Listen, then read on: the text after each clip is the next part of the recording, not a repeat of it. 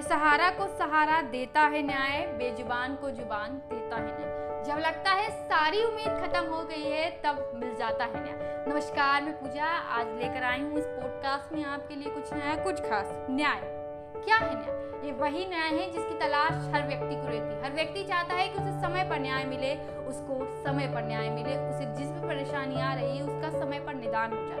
पर कहते हैं ना कि न्याय अगर देरी से मिले तो अन्याय सा हमारे देश में ऐसे बहुत से लोग होते हैं जिन्हें 20 से 40 साल लग जाते हैं एक न्याय पाने में। और जब उन्हें न्याय मिलता है तो उनकी सारी आशा खत्म हो चुकी होती है। ऐसा नहीं है supreme court, high court, district court अपना काम नहीं कर रही होती पर बात इतनी सी है कि इतने सारे केसेस होते हैं कि बटन बढ़ जाता है और जिसके कारण न्याय बहुत देरी से मिलता है। इसके लिए ज़रूरी होता है कि हम छोटी छोटी चीज़ों के लिए कोर्ट पर ना जाएँ। हम कुछ चीज़ों को शॉर्ट आउट खुद ही करें क्योंकि बटन हम बढ़ा ही रहे हैं।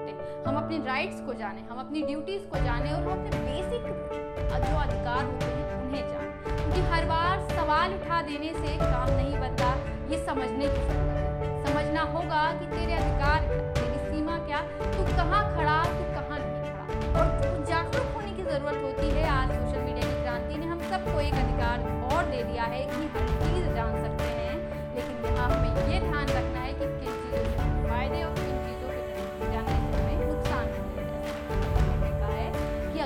Nothing